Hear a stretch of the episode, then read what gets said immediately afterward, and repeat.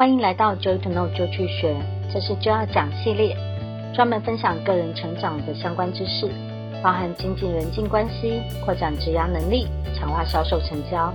请记得订阅我们的频道哦。你好，今天要跟你分享，不要带着疑惑回家。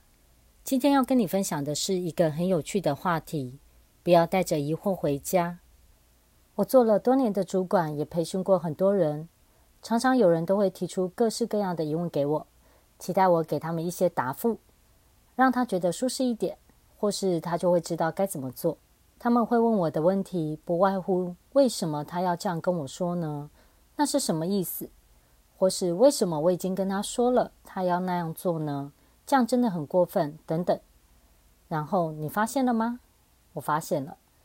他们通常都会说，为什么他怎么样怎么样，那样那样。然后接着会有一段不开心或抱怨的陈述。当我听完以后，我会跟他们说，那你问对方了吗？你问他为什么这样做了吗？通常 99% 都会跟我说，没问。我知道他为什么不这样做，就是不认同嘛。或是他会说，我知道他就是故意那样做，类似这样的回答。但是重点来了，他没有问，然后他带着一个疑惑回家了。他自己给出的那个答案是他自己猜的，不一定是正确的。更何况他自己给的这个答案，就算他猜对了，也还是没有解决他的问题，不是吗？当我们带着够多这些疑惑回家，你可以想象只会越来越不舒服，情绪低落，然后会想要找人出气，这时候很容易家人就会遭殃。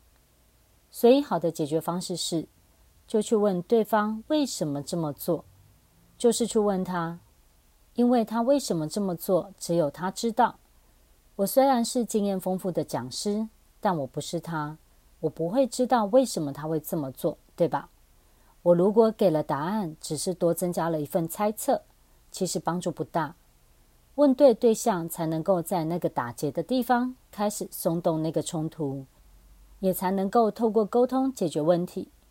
如果你发现自己对于去厘清疑惑有很多抗拒的话，我建议你可以来上我的线上课程，合作不用带钢盔的5大秘诀，或许可以帮助你拥有更好的沟通技巧和方法，让你去找出正确的答案，解开疑惑，并且将问题解决。